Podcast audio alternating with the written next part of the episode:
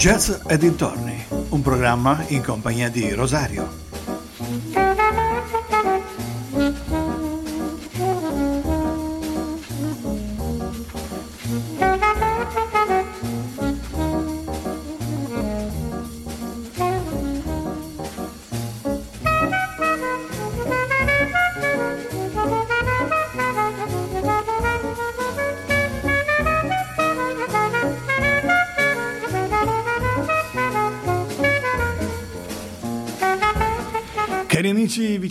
Lontani, ben ritrovati, ben ritrovati dopo questa lunga pausa estiva. Oggi siamo a riproporvi eh, di nuovo jazz e dintorni. Prima puntata della seconda stagione in eh, questo settembre magnifico, piovoso, chi ne ha più ne ha più ne metta. Allora, cosa vi, vi sono mancato?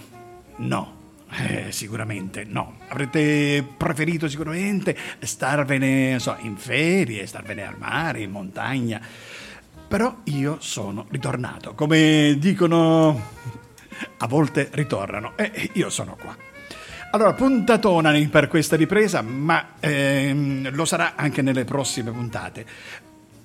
Ho deciso di ricominciare con delle biografie e come avrete sicuramente già visto dai miei appunti Instagram, dalla pubblicità che eh, ci sono sui social, questa mattina, questo pomeriggio, cominciamo con eh, la biografia di Miles Davis. C'è molto, molto da dire su Miles Davis e quindi non basterà una puntata, ma ce ne vorranno due o forse anche tre. Vi ricordo che siete sempre all'ascolto di ADMR Rock Web Radio, la radio che tutti i giorni per 24 ore al giorno trasmette musica, musica rock con tanti, tantissimi eh, speakers, con tanti collaboratori che vi danno il meglio della musica internazionale. Beh, detto questo, mm, direi di cominciare subito con, con la musica e ascoltiamo il primo brano di Miles Davis. Questo è Tasty Padding.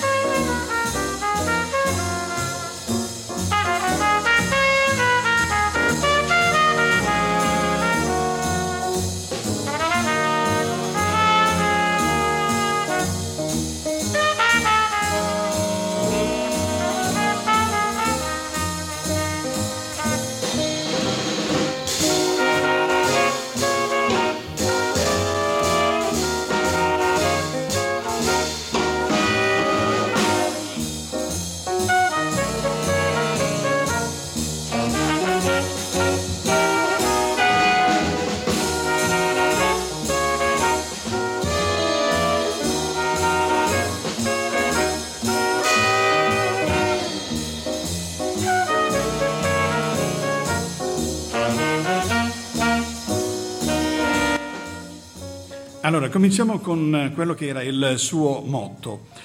Lui diceva sempre, per me la musica e la vita sono una questione di stile. E già, insomma, da queste parole si capisce quanto signore fosse questo personaggio. Miles Dewey Davis, nato ad Alton il 26 maggio del 1926, morto a Santa Monica il 28 settembre del 91. È stato un compositore, trombettista jazz statunitense, considerato uno fra i più influenti, innovativi ed originali musicisti del XX secolo. È molto, molto difficile disconoscere a Davis un ruolo di innovatore e genio musicale. Dotato di uno stile inconfondibile e di una incomparabile gamma espressiva, per quasi 30 anni Miles Davis è stato una figura chiave del jazz e della musica popolare del XX secolo in generale. Dopo aver preso parte alla rivoluzione bebop di cui abbiamo parlato abbondantemente nella scorsa stagione, il modal jazz e il jazz elettrico, le sue registrazioni insieme agli spettatori dal vivo dai numerosi gruppi guidati da lui stesso furono fondamentali per lo sviluppo artistico del jazz. Miles Davis fu e resta famoso sia come strumentista, dalle sonorità inconfondibilmente languide e melodiche, sia per il suo atteggiamento innovatore, peraltro mai esente da critiche, ma anche per la sua figura di personaggio pubblico. Fu il suo un caso abbastanza raro in campo jazzistico. Infatti, fu uno dei pochi jazzmen in grado di realizzare anche commercialmente il proprio potenziale artistico e forse l'ultimo ad avere un profilo e star dell'industria musicale. Una conferma della sua poliedrica personalità artistica, peraltro eh, un po' tardiva, fu la missione nel marzo del 2006, quindi eh, post mortem, alla Rock and Roll Hall of Fame. Un ulteriore riconoscimento di un talento che influenzò tutti i generi musicali popolari della seconda metà del XX secolo. Proseguiamo con la musica. Questa è Willie the Waller.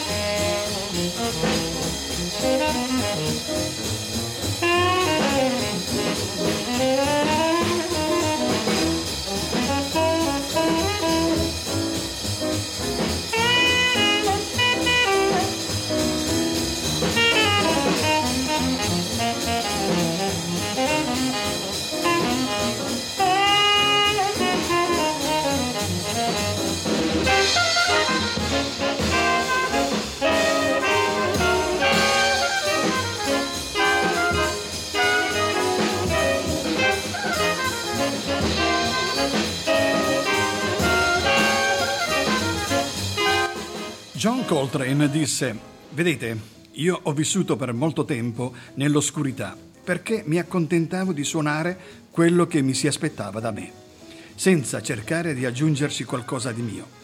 Credo che sia stato con Miles Davis nel 1955 che ho cominciato a rendermi conto che avrei potuto fare qualcosa di più. E questo non lo disse uno qualunque, lo disse John Coltrane, che è stato anche lui uno dei maggiori esponenti della musica jazz internazionale.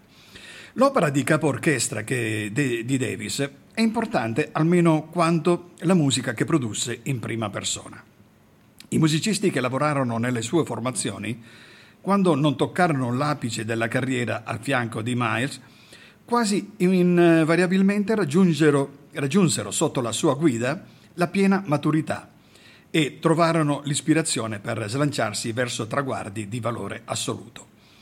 Dotato di una personalità notoriamente laconica e difficile, spesso scontrosa, Davis era anche per questo chiamato il principe delle tenebre.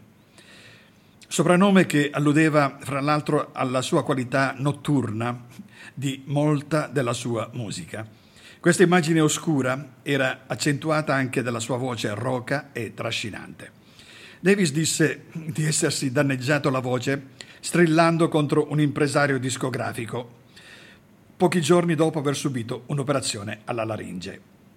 Chi lo conobbe da vicino descrive una persona timida, gentile e spesso insicura, che utilizzava l'aggressività come difesa. Come strumentista, Miles Davis non, non fu mai un virtuoso. Eh, Anzi, eh, era uno abbastanza tranquillo, ma tuttavia considerato da molti uno dei più grandi trombettisti jazz. Non solo per la sua forza innovatrice della, nella composizione, ma anche per il suo suono, che divenne praticamente un marchio di fabbrica. L'emotività controllata, caratteristica della sua personalità solistica, che in dischi come Kind of Blue trova forse la sua massima espressione. Proseguiamo con la musica e il prossimo brano si chiama Floppy. Lui è Miles Davis.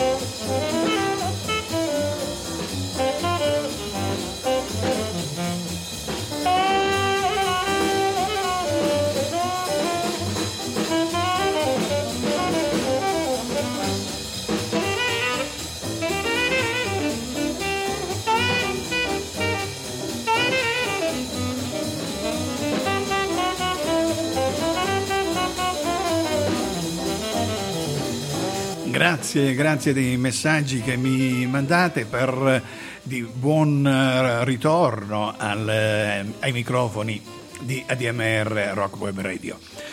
Un eh, grazie particolare va anche agli amici eh, Bruno Bertolino ed Alfio Zanna che vi ricordo venerdì eh, hanno i loro programmi, i quali mi ricordano sempre nella loro programmazione e questo mi fa molto piacere.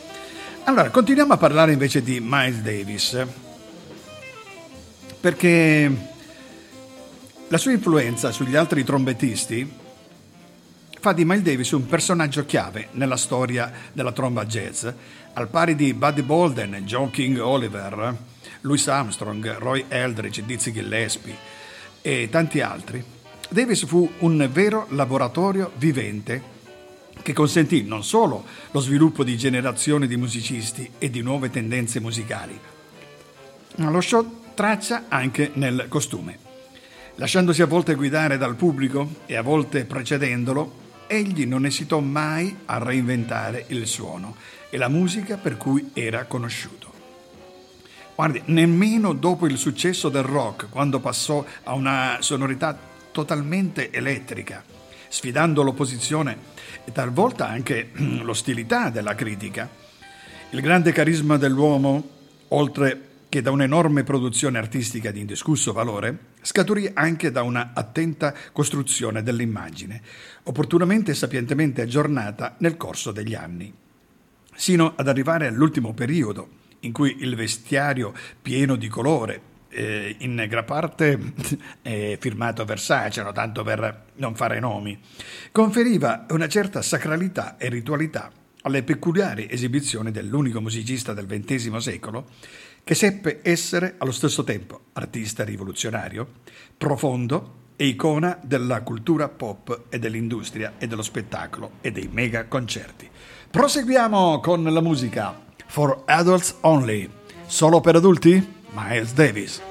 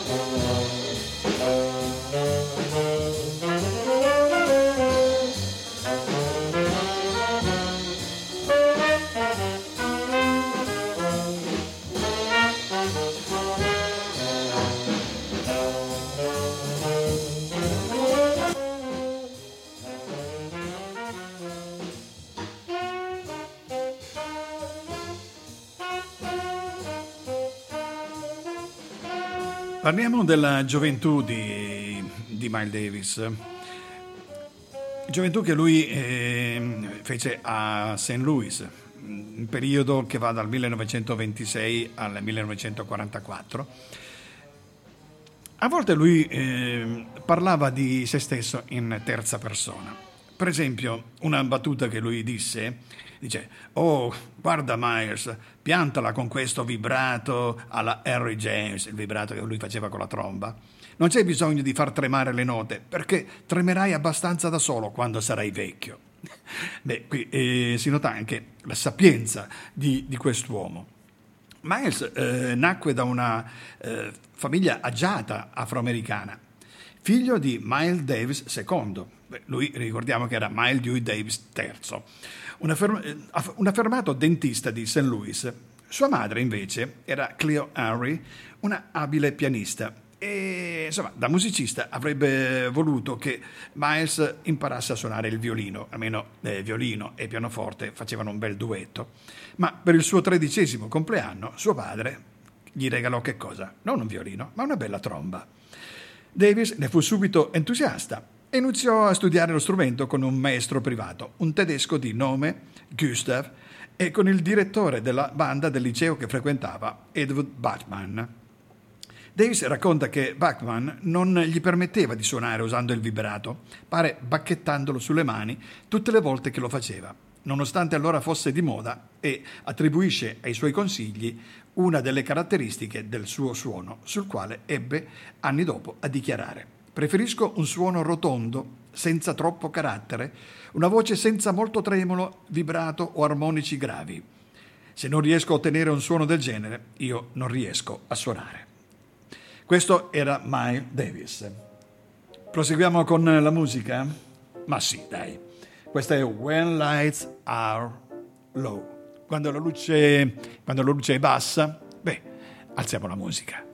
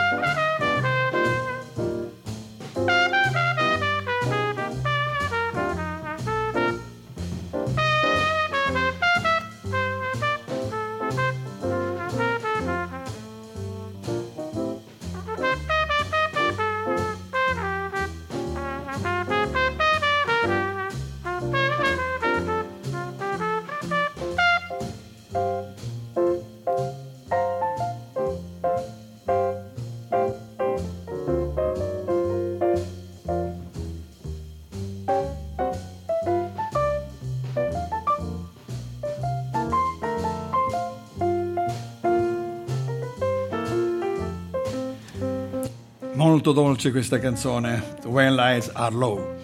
All'età di 17 anni, nel 1943, Davis fece la sua prima esibizione in pubblico con il gruppo di Ed Randall, i Blue Devils, e cominciò a frequentare il giovane trombettista Clark Terry, che era già una celebrità locale.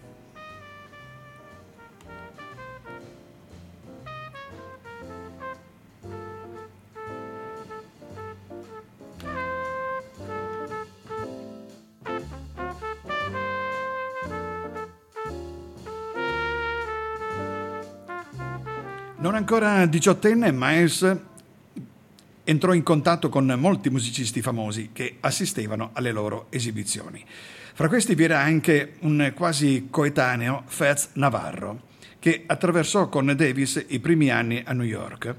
Tutto questo fu fondamentale per la sua formazione musicale, anche perché nella sua autobiografia Davis racconta che all'epoca possedeva in tutto tre dischi. Uno era di Lester Young, uno era di Colin Hawkins e l'altro era di Duke Ellington. E durante quell'anno Sorry Steele offrì al giovane Miles l'opportunità di unirsi all'orchestra di Tini Bradshaw, che era in città, ma la madre di Davis si oppose fino a che Davis non avesse completato l'ultimo anno di scuola. Nel 1944, al Riviera Club di St. Louis, Davis andò ad assistere al concerto della big band di Billy Eckstein.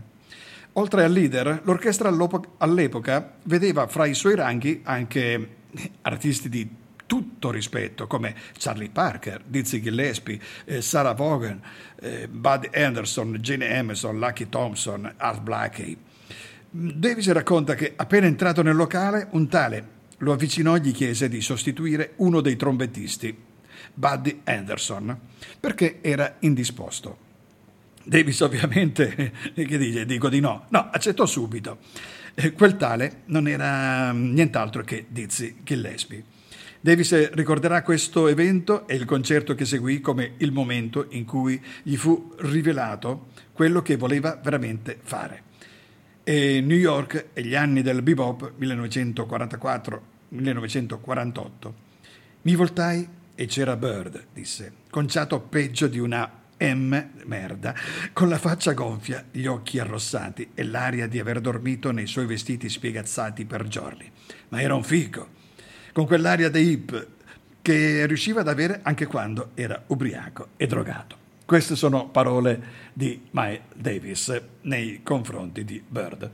Andiamo avanti con la musica. Questa è Tune, Tune Up.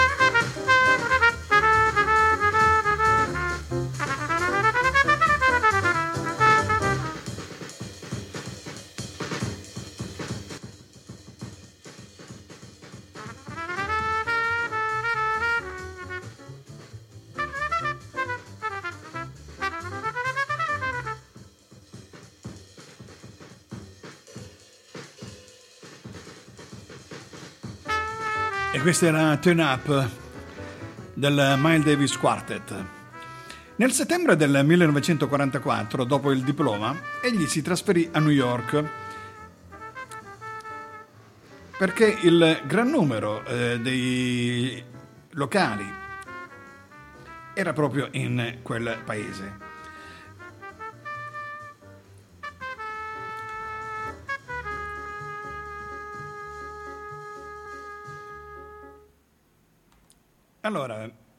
Proseguiamo con eh, la musica perché c'è un eh, piccolo problema tecnico e andiamo ad ascoltarci Miles Ahead.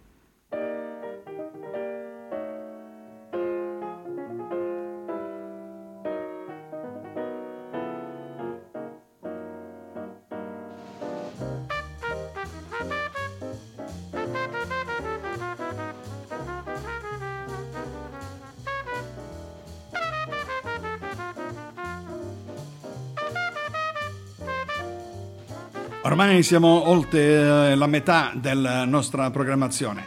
Dicevamo che eh, dopo il diploma Davis si trasferì a New York perché il gran numero di sale da ballo e di locali notturni rendeva il centro focale del jazz. Il centro della vita notturna allora era la 52esima strada, familiarmente nota come The Street e i locali notturni che la animavano, locali cui nomi sono rimasti famosi come Fredeusis, Spotlight, Kelly Stable, Birdland. L'obiettivo dichiarato dal giovane trombettista era di frequentare la Juilliard School of Music, ma nella sua autobiografia egli racconta che il suo scopo primario era suonare con Charlie Parker e Dizzy Gillespie, che non aveva dimenticato dal tempo della sua esperienza a St. Louis Davis trascorse la prima settimana cercando di trovare Parker e a venire sconsigliato di farlo da molti musicisti, a cui chiese tra cui eh, anche Coleman Hawkins. La sua ricerca lo portò presto fino al Menton Playhouse della 118 strada ad Harlem, dove si radunavano per lunghe jam session notturne un po' tutti i protagonisti della rivoluzione bebop. Dizzy Gillespie, una volta entrato nel giro jazz in newyorkese, Davis diventò presto insofferente delle lezioni alla Juilliard, il cui approccio tradizionalista gli sembrava troppo bianco. E il suo apprendistato si svolgeva piuttosto suonando ogni sera dalle 9 fino alle 5 del mattino, appunto con Parker, Gillespie, Thelonious Monk, il meglio dei musicisti che gravitava attorno al Minton Entrato a far parte del circolo dei più giovani frequentatori del Minton, che includeva Fez Navarro, Freddie Webster, J.J. Johnson e molti altri futuri protagonisti, Davis cominciò a lavorare nel club della 52esima con i gruppi di Coleman Hawkins, che in diverse occasioni ebbe Billie Holiday come cantante, e anche con il gruppo di Eddie Locchio, nel maggio del 1945 entrò per la prima volta in studio di incisione con il gruppo di Herbie Fields e nell'autunno dello stesso anno definitivamente, lasciò definitivamente con la sua benedizione del papà i corsi alla Juilliard. Poco dopo Gillespie abbandonò il gruppo di Parker a causa di problemi caratteriali di Bird. Parker allora reclutò al suo posto il giovane Davis, formando un quintetto che comprendeva al Hyde al piano, poi rimpiazzato da Sir Charlie Thompson, poi Duke Jordan, Curly Russell al basso, Max Roach alla batteria. Con Bird, Davis realizzò diverse incisioni, fra le quali si ricorda un'esecuzione di Now's the Time con assolo da antologia che anticipa il ritorno alla melodia tipico del successivo periodo cool e fece le prime tournée negli Stati Uniti. Andiamo avanti con eh, la musica? Sì, certo, certamente. Questa è Smooth, Miles Davis.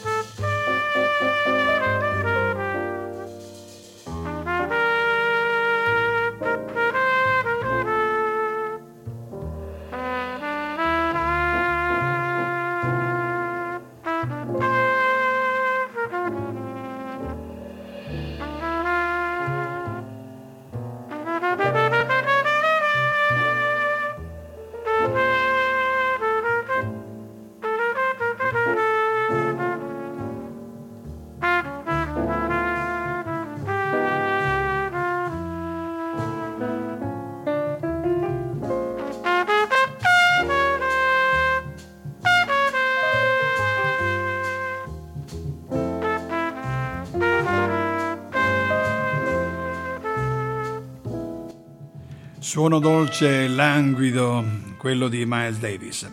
Vi ricordo che siete all'ascolto di Jazz e dintorni, sempre su ADMR Rock Web Radio. Per chi si fosse perso la puntata, fosse arrivato in ritardo e vorrebbe ascoltarla, volesse ascoltarla dall'inizio, beh, eh, ci sono vari modi per poterlo fare. Eh, andando sul sito di ADMR Rock Web Radio, scaricando i podcast con eh, l'applicazione di ADMR Rock Web Radio, beh, ehm, sono state scaricate migliaia di eh, applicazioni, quindi vuol dire che siete in tanti a seguirci e questo non può far altro che farci un grande piacere. Proseguiamo con la storia di Miles Davis. Nel corso di una tournée a Los Angeles, Charlie Parker ebbe una crisi e fu ricoverato in un ospedale psichiatrico, il Camarillo Medical Center. Rimasto solo, Davis ebbe una collaborazione preferibilmente tempestosa con Charlie Mingus e venne arruolato da Billy Eckstein per un tour della California che lo avrebbe riportato a New York. Miles rientrò in città e venne nuovamente scritturato da Parker quando fu dimesso dal, dall'ospedale. Nel 1948 e dal 1948 in poi egli svolse il suo apprendistato sia negli spettacoli dal vivo sia in studio, preparando l'inizio di una carriera da protagonista. Birth of the Cool 1948-1949. Miles, capobanda, fu lui a prendere l'iniziativa e a mettere le teorie alla prova. Organizzava le prove, affittava le sale, assumeva i musicisti e in generale faceva schioccare la frusta. Questo è quando dice Jerry Mulligan, grande sassofonista di eh, sax baritono. Già alla fine del 48 i rapporti all'interno della formazione di Parker iniziavano a deteriorarsi, in parte a causa del comportamento sempre più erratico di Bird e quanto si devono aggiungere i contrasti sulla composizione e la gestione del gruppo tra Bird, Max Roach e Davis. Quando nel dicembre di quell'anno si aggiunsero anche contrasti economici, beh, eh, Miles si dimise assieme a Roach dopo una tempestosa serata al Royal Roost. Abbiamo spazio per la musica? Certamente, e andiamo ad ascoltarci questa For Miles Davis, sempre con il suo famoso Miles Davis Quartet.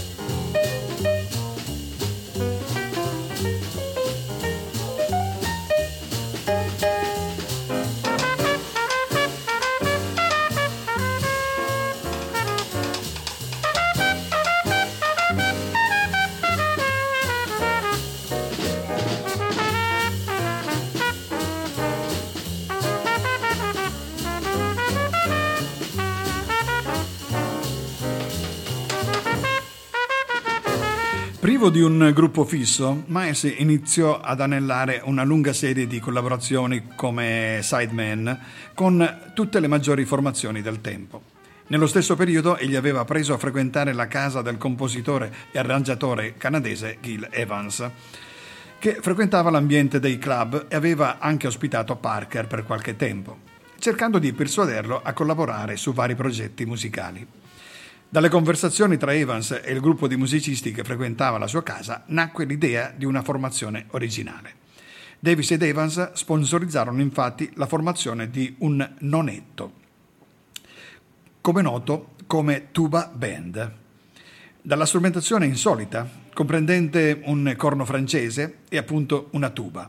L'idea musicale di base era di poter lavorare con un tessuto sonoro formato da voci strumentali che suonavano come voci umane. Davis, citando come modelli Duke Ellington e Claude Tomhill, dice che dal punto di vista della composizione, del suono e degli arrangiamenti, l'obiettivo era creare una musica rilassata, il cui suono si avvicinasse a quello delle big band del recente passato, tenendo però conto dei cambiamenti portati dal bebop. La formazione cambiò più volte, tra l'estate del 48, la prima uscita del gruppo, e la fine del 49.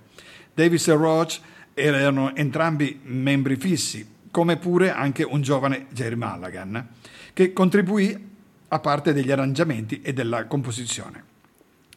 C'era anche Lee Konitz, il cui nome fu suggerito da Mulligan come alternativa a Sonny Stitt, il cui suono era considerato troppo bobbistico per il progetto. Al trombone invece fu assoldato il bianco eh, Michael Zoerin, che si alternò in seguito a Kyle Winding, in parte per l'indisponibilità di J.J. Johnson. Al McKibbon era al basso, poi rimpiazzato da Joy Sharman. I pianisti erano John Lewis e Al Hyde. La tuba era suonata da Bill Barber, con Kenny Engog alla voce e Junior Conleys, rimpiazzato poi da Sandy Siegelstein e Günther Schuller al corno francese. L'inclusione di diversi bianchi nella formazione provocò molti malumori nella comunità dei musicisti neri. Allora Miles Davis rilasciò questa comunicazione. Così gli dissi che se c'è uno che sa suonare come Lee Konitz, che era poi quello che li faceva incazzare, perché c'erano in giro un sacco di contraltisti neri disoccupati, io l'assumo immediatamente. Anche se è verde, con il fiato rosso, io l'assumo. Anche se è un figlio di buona donna, come suona, ma non per il colore che ha la sua pelle. Quindi era uno che rispettava molto il valore musicale e non tanto un, uh, una questione di colore, di campanilismo. Old Devil Moon. Sempre con il Miles Davis Quartet.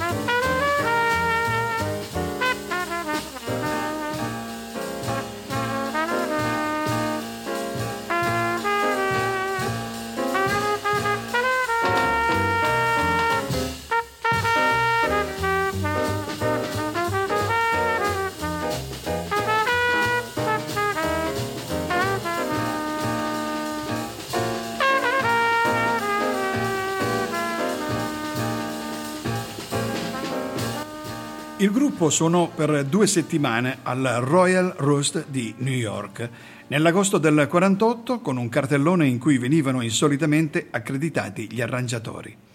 Davis ottenne un contratto con la casa discografica Capitol Records che gli permise di produrre diversi dischi tra il gennaio del 49 e l'aprile del 50. Da queste sessioni venne pubblicato nel 49 un album dal titolo Birth of the Cool destinato a dare il nome alla corrente de, detta cool jazz, di cui anche di questa corrente abbiamo abbondantemente parlato nella scorsa stagione. Dal punto di vista musicale, questa esperienza fu eh, riconosciuta dal grande pubblico solo dopo alcuni anni. Fu l'inizio dell'era post-bop per il jazz. Dal punto di vista personale, Davis iniziò con la sua collaborazione e la sua amicizia con Gil Evans e che avrebbe dato ottimi frutti nei vent'anni successivi. Down and Out. Citazione. Miles, ormai è inutile che tu sprechi i pochi soldi che hai per comprare roba da sniffare, perché tanto starai male lo stesso. Sparatela e vedrai che starai molto meglio. Quello fu l'inizio di un film dell'orrore che durò quattro anni. Proseguiamo con la musica. Questa è Blue As.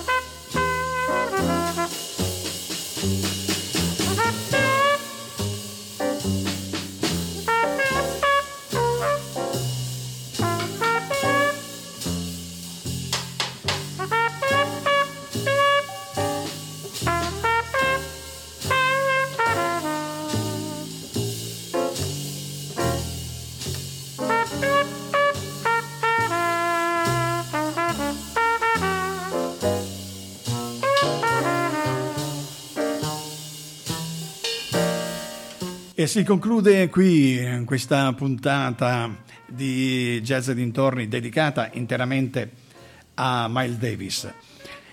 Vi ricordo che altre puntate eh, ci saranno nelle prossime settimane dedicate a questo straordinario interprete della musica jazz del XX secolo. A me non resta altro da fare che salutarvi e dire boh, eh, sigla. Dai, vai, vai, vai, vai con la sigla.